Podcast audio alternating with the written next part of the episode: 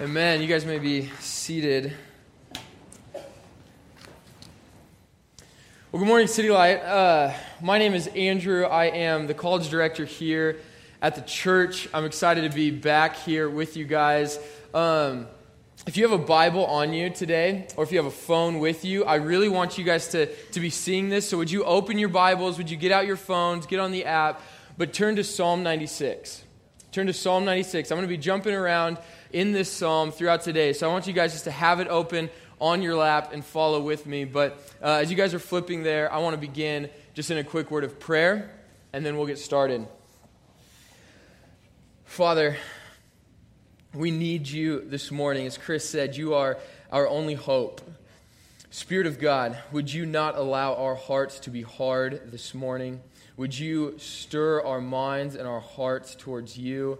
Spirit, we need you to illuminate this truth for us. Do not let us walk out of here without a, a renewed vision for who you are, O Lord. God, help us, help me as we walk through this text together. We pray in Jesus' name. Amen. City Light, what do you spend a majority of your time talking about?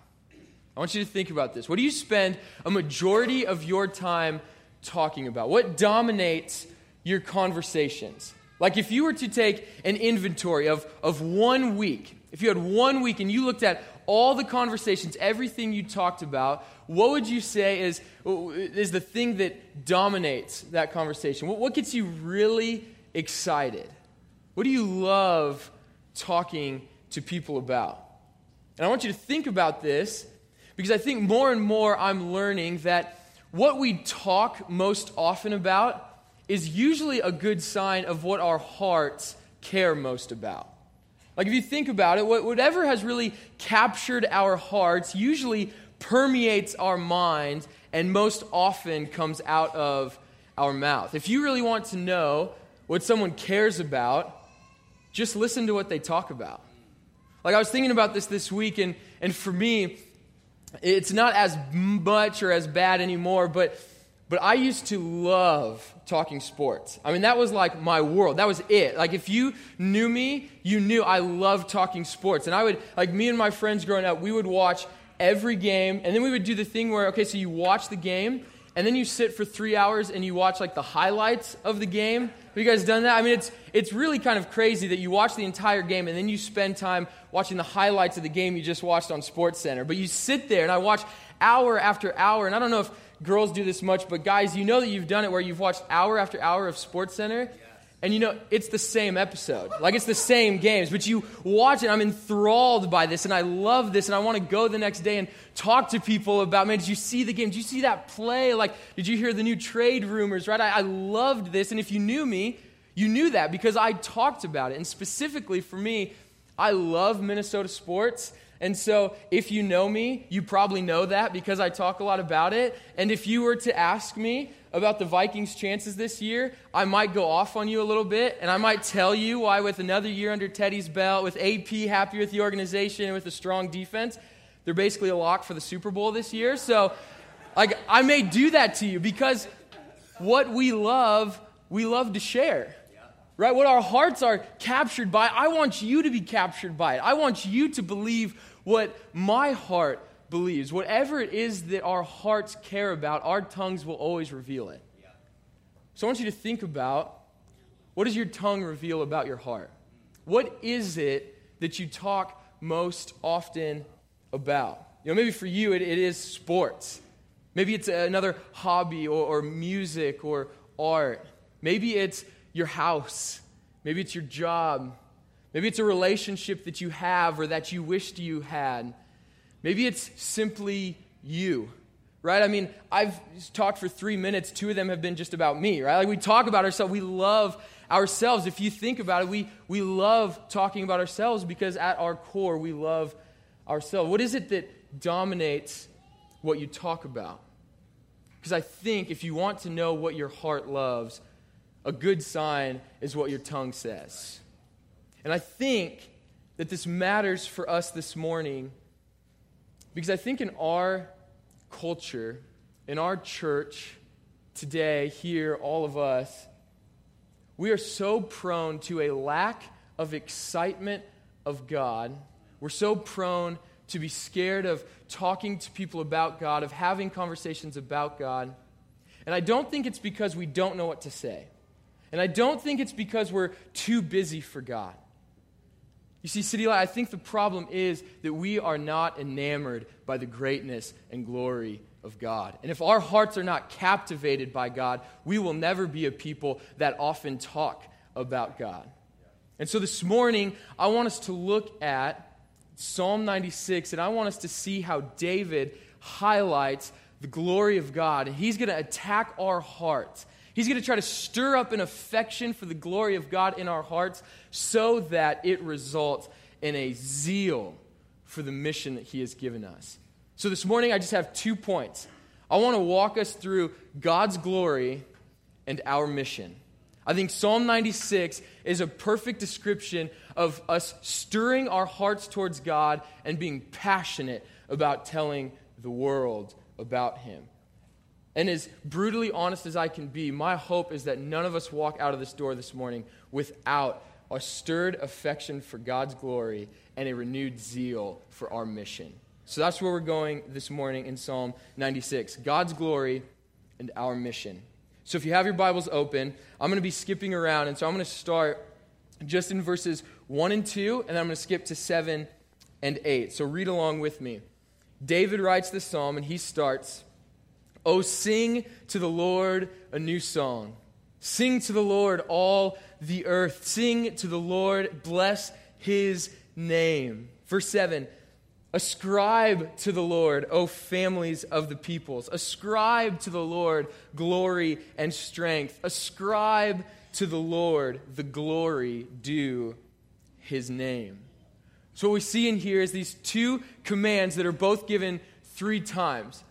We say, Sing to the Lord, sing to the Lord, sing to the Lord. And then he says, Ascribe to the Lord the glory that is due his name. What David's doing here is he's focusing on our heart. He's saying, man, sing, be, be in praise, have your heart overflowing with a new song about the new mercies of God because we should be ascribing to the Lord or giving to the Lord, viewing the Lord, counting the Lord as glorious. Say, man, if your mind counts the Lord as glorious, it should overflow in song and in praise to his name. So the question I think we can ask then is why is that so important? Like, why is David pleading with us? He gives us a whole psalm about praising and singing and ascribing to God glory. Why, why is it important for us as a church to glorify God, to give Him glory? I mean, is it, is it simply because God is egotistical, that He demands in His word that His people praise Him? Is that He's insecure and just needs his people to praise him, that he just wants his creation to reaffirm that he's a good God. I don't think that's how David sees God.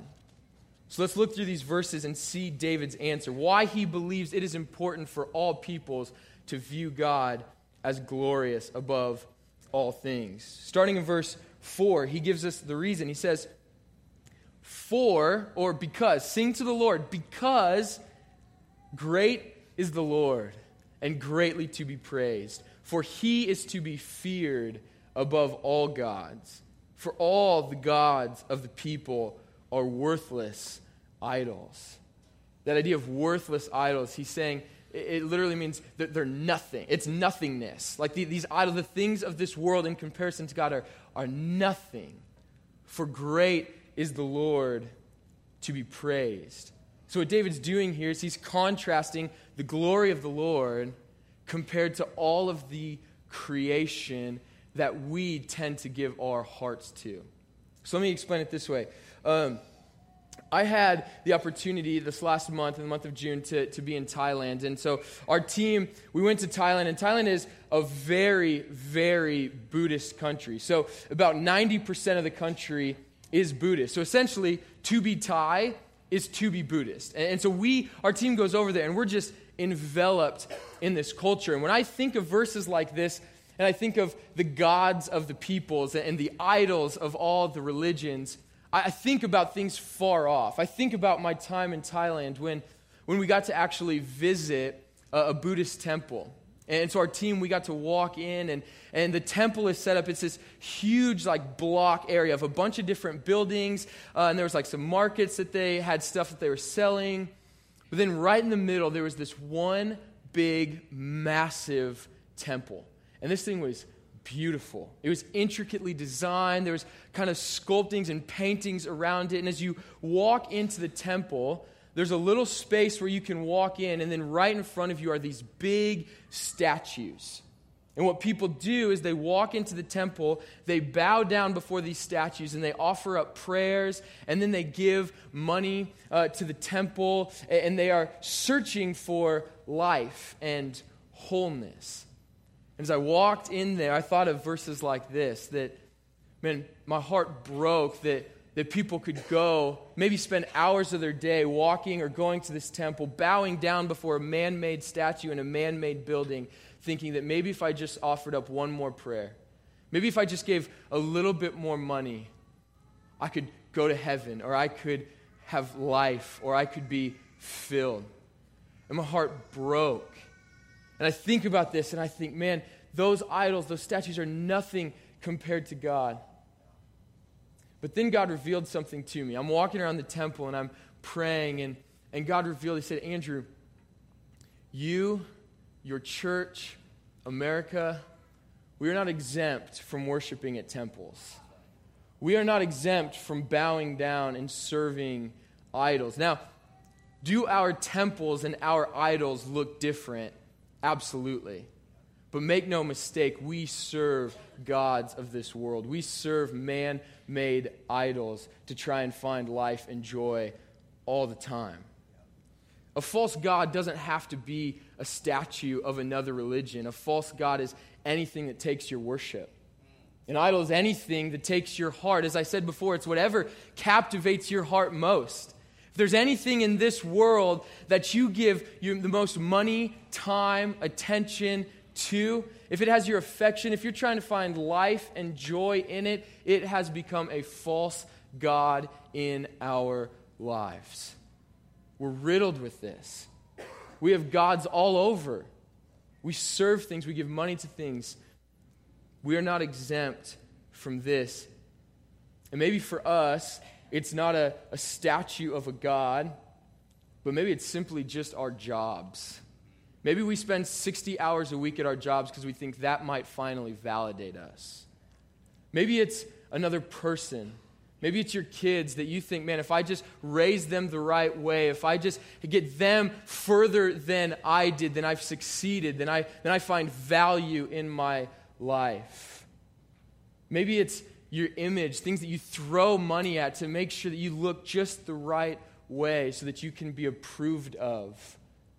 Maybe it's sports for us. I mean, the untouchable God of our culture is Husker football. Like, can we just be honest? Like, think about the fall. We have a lot of us that just check out. I mean, if it's not Husker football, it doesn't matter in the fall. We worship 45 minutes away. We gather with 100,000 others, and what unites us is our worship in the temple. Friends, we worship gods. We worship at temples. We serve things of this world. And David is pleading with us and saying, if you find life and joy, acceptance and validation from anything other than God, said it's a worthless idol because it cannot give you what you want it to. It cannot. And so David gives us an answer, though. He gives us an, a second option. He says, The idols are worthless, but he says, There's a better way. He goes on to say about God in verse 5 He says, The idols are worthless, but God made the heavens. So I want us to think about this. I want us to think about this as a family. God has no beginning, God has full perfection, and in his mercy, God created everything. Think about the galaxies. Think about the depths of the ocean. Think about everything that is was not only created by God, but is also sustained by God. God says if He moves for a second, if He leaves us for a second, our earth crumbles to the ground. If you ever want to be in awe of God's creative majesty, just go to Job. Read Job 38 through 41. Let me give you a few highlights of what God says. God says, that I laid the foundations of the earth. I molded and sculpted the earth with my voice, and I placed it where it should be because I chose to. God says, I measured the seas. The oceans, the vast expanse of the oceans, are as big and as wide and as deep because I wanted it that way. He says, I shut them in with land where I chose for them to stop. God says, I command the morning. He said, the sun rises and the sun sets because I tell it to. He says, I control the light, I control the darkness, I control the sun, I control the moon. He says, when it rains, it rains because I tell it to rain. When there's a drought, there's a drought because I tell it not to rain says, I've commanded the lightning. He tells Job, Have you? Do you tell the lightning where to strike? He says, No, I tell the lightning where to strike. He says, Man, the mountaintops, the oceans, the canyons, they are there and they bow to my will. He says, The stars are in their place right now because I am holding them there. If I move my finger, the stars crumble. He says, Man, does anybody, does anybody in this room, do you know what the lions and the elephants are doing in the safari of Africa right now? Do you have any idea of how they are doing? God says, Not only did I create them, I feed them.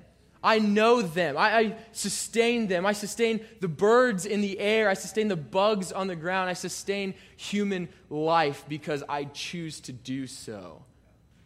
Friends, do not be deceived. Our God is glorious. The breath you are breathing right now is a gift from God. We would not be here if God did not allow us to be here. This is our God. And honestly, I feel like for David, this is a bit of a trump card, right? Like you anything else you want to serve, he says they bow down to God. Like God allows them to be. He says, man, there's nothing else, there's nothing higher than creating and sustaining everything. Like there's nothing else that can even compete. But because God is so glorious, David goes on. He says in verse 6 splendor and majesty are before him. Did you know if you read through the Bible, there's not one person that even caught a glimmer of the glory of God and did not fall flat on their face as if they were dead in worship? No one can even see a glimmer of the glory of God without falling on their face in complete adoration. This is our call. There's splendor, there's majesty in our God. He goes on, he says there's strength and beauty in his sanctuary. Do you have anybody that's a, a nature person? Right? You love being out in nature, and, and we get to see these scenes of mountains and clear lakes. We get to see oceans and sunsets over them. We see the big redwoods in the forest, and we see this beauty in our earth. We see, we see people and we see things that are just beautiful. And friends, they pale as a shadow of the beauty of God. Those things are just a figment of the beauty that God beholds. City Light, from this psalm, I want our hearts to be like David's heart. That he bursts out and says, Man, there's nothing in this earth that deserves my heart apart from God. There's nothing on this earth that deserves my praise apart from God. There's nothing on this earth that deserves me giving my time, energy, and life to apart from the things of God. And City Light, my hope is that we would be a church that gets more excited about the things of God than the score of the game last night. My, my hope is that as a church, we would care more about God's glory than our reputation and fame. My hope is as a church, when we sing to the Lord, we focus on the King and not what the person sitting next to us might think. What if we were a church that focused passionately on God's glory. May we be enthralled by our God. And in light of that, in light of this glory of God, David is going to show us what our response should be. He says, I want your heart stirred in affection, but he wants to remind us of our mission. So we see the glory of God. Now I want to look through the psalm and see, man, what is our mission? What do we do with that? If we've experienced God's glory, what do we do? Well, if you have your Bibles, I'm going to skip around again quite a bit here, but let me quickly show you and give you a hint at what David thinks we should do. Verse 1 We are to sing to the Lord a new song, sing to the Lord all the earth. Verse 3 Declare his glory among the nations, his marvelous works among all the peoples. Verse 7 Ascribe to the Lord, O families of all the peoples. Verse 9 Worship the Lord in splendor of holiness, tremble before him, all the earth. Verse 10 We are to say among the nations, the Lord reigns. So, do you see a theme here that David's getting at? Do you see a theme here at the mission of God's people? We are to ascribe him glory. We are to sing to our Lord. We are to declare of his works to all peoples, to all nations, to all the families of all the peoples, to the ends of the earth. So, what exactly are we to tell them? What are, he says, declare his works to the ends of the earth, declare his works to all the nations. Well, what, what are we to tell them? What is this salvation that we are to tell? What is this marvelous work that we're to tell all peoples? Well, you see, when David is speaking here, and as you look through the Old Testament, most often when they speak of salvation, they speak of God redeeming and saving his people.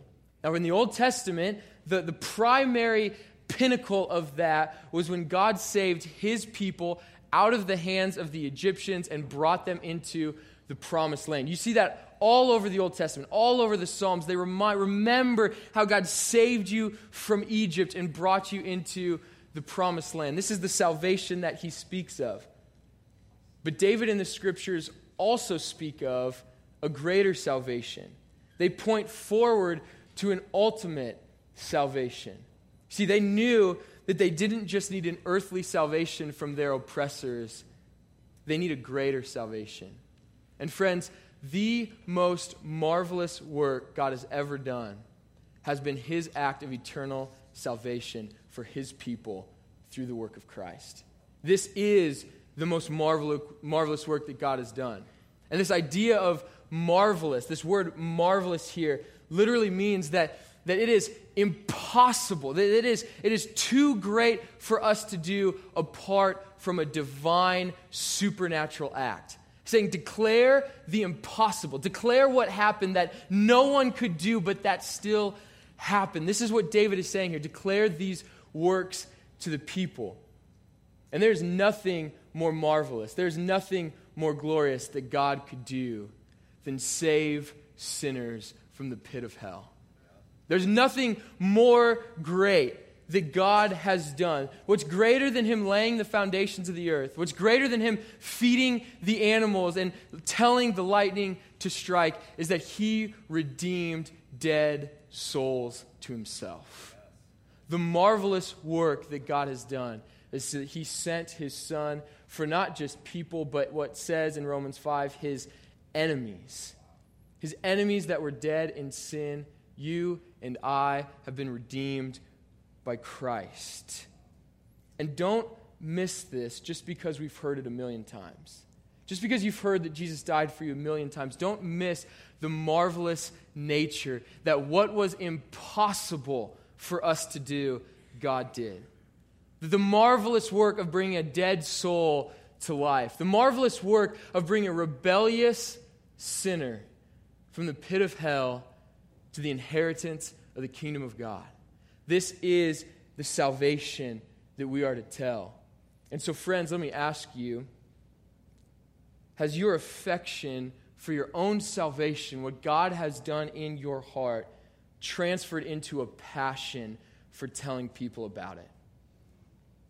Is your heart so stirred that you were dead in sin and that God graciously laid salvation on you? Has that stirred in you a passion to tell the ends of the earth, to tell every nation, every tribe, every tongue that the Lord reigns and that salvation may come? Friends, this is our great purpose. This is our mission. This is what we are to do. And David says, Don't let this stop with you, but tell the world. And I know that, that a common objection, if we can just be honest, one of the common objections that you may say is, Well, there's a ton of lost people right here. Right? In Omaha, Nebraska, there's, there's lost people over. There's people that don't know Jesus. So why don't we just stay here? And why don't we let people there stay there? And we tell the gospel here and they tell the gospel there. Now, let me say, yes and amen, that we need to be a people that are telling our neighbors, our friends, and our families about the glory of God. Absolutely. But here's the problem with this thought. You see, globally, there's an estimated 16,000 people groups. And a people group is not just a, a country, but it's just a, it's a group of people that have a shared uh, culture, identity, language. There's 16,000 different people groups in our world. 6,000 of them are unreached with the gospel. And what that means is that in their population, less than 2% of them are Christians. So, if Christians stay where they are at, that is over 6,000 people groups, more than 3 billion people that will most likely be born, will live, and will die, and will never hear that there is a God who loves them enough to die for them. 3 billion people in our world today have no access to the gospel that we hear every week. And City Light, it is for this reason that we must go. We must go. Three billion souls are at stake for us if we choose to stay, if we choose to not get involved. David says, God is so big. He is not the God of the American church. He is the God of all nations, and He has a heart, and He has said that He will save a people from every nation. And this isn't just David's thing. This isn't just a, a psalm that, that says, go to the world. You know, Jesus' command, the great commission for us, the great glorious truth that God has given us is make disciples of all nations.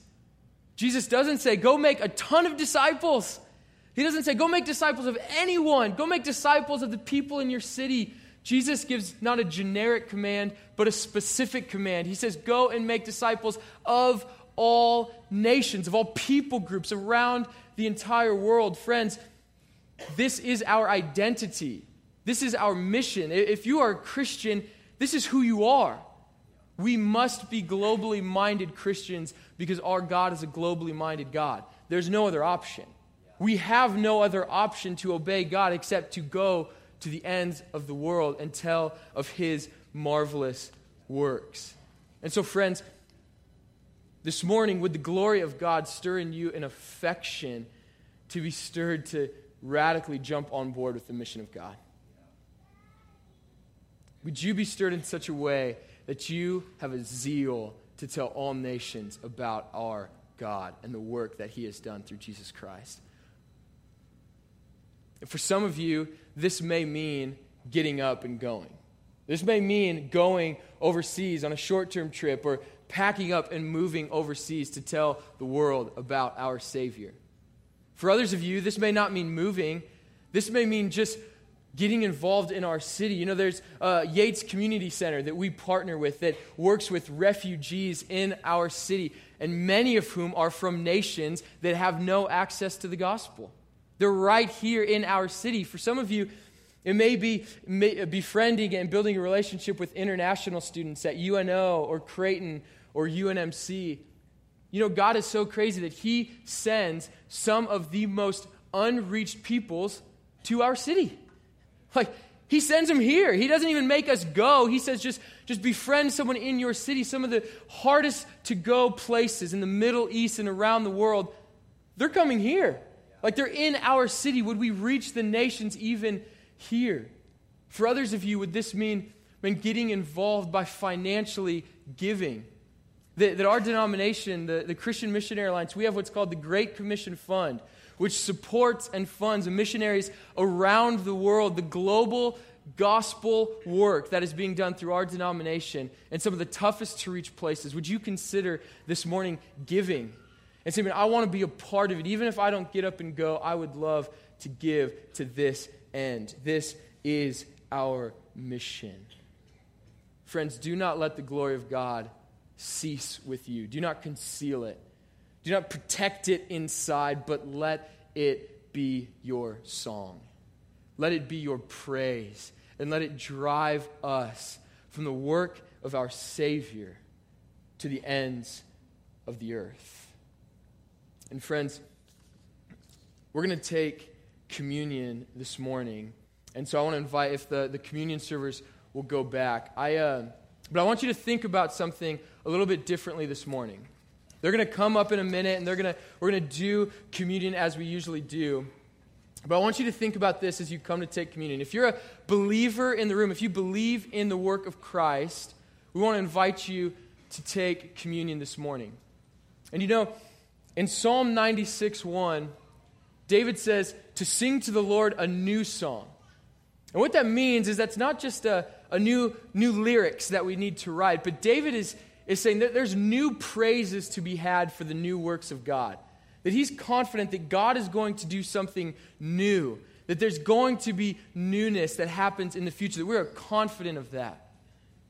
And when we come forward to take communion, we look back at what Jesus has done on the cross, but we simultaneously look forward to something new God is going to do.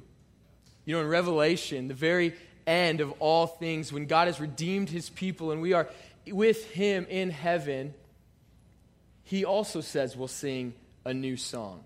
There's a new song that's coming then, not just in the Psalms, not just today, but there's a new song coming, and it's a new song of new hope. And you know what that song is? Worthy is the Lamb who was slain. For years and all of eternity, we will sing of our King Jesus. And you know who sings that song? Revelation 5 9 says that it is a people from every tribe, every nation, every tongue, every race, every ethnicity, every people group, every economic background, that we then will be one people.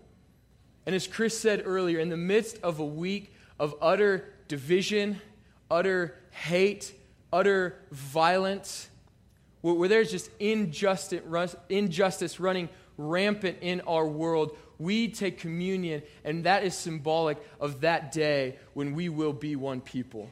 When all the pain is gone, all the hurt is gone, all the divisions are gone. When you take that bread and that juice, you are remembering what Christ has done, and we are longing for that day when the world has been reached, when the, the races of the world come together, and we sing one song in many languages to one King.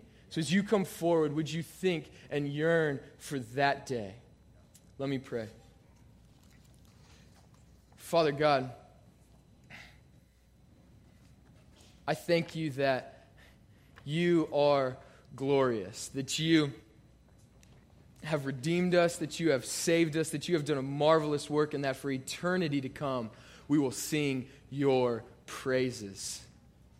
God, I pray now as we take communion, would this not just be a mundane act that we do as a church, but would we remember that you came to redeem a people, and would we anticipate the day when this is fully consummated? When we will be one people in many languages, of many races, of many peoples, singing the praises of our King. Oh Lord, would you help us? Would you stir this in us? Would you give us a passion for this? We need you. And we pray in your name. Amen.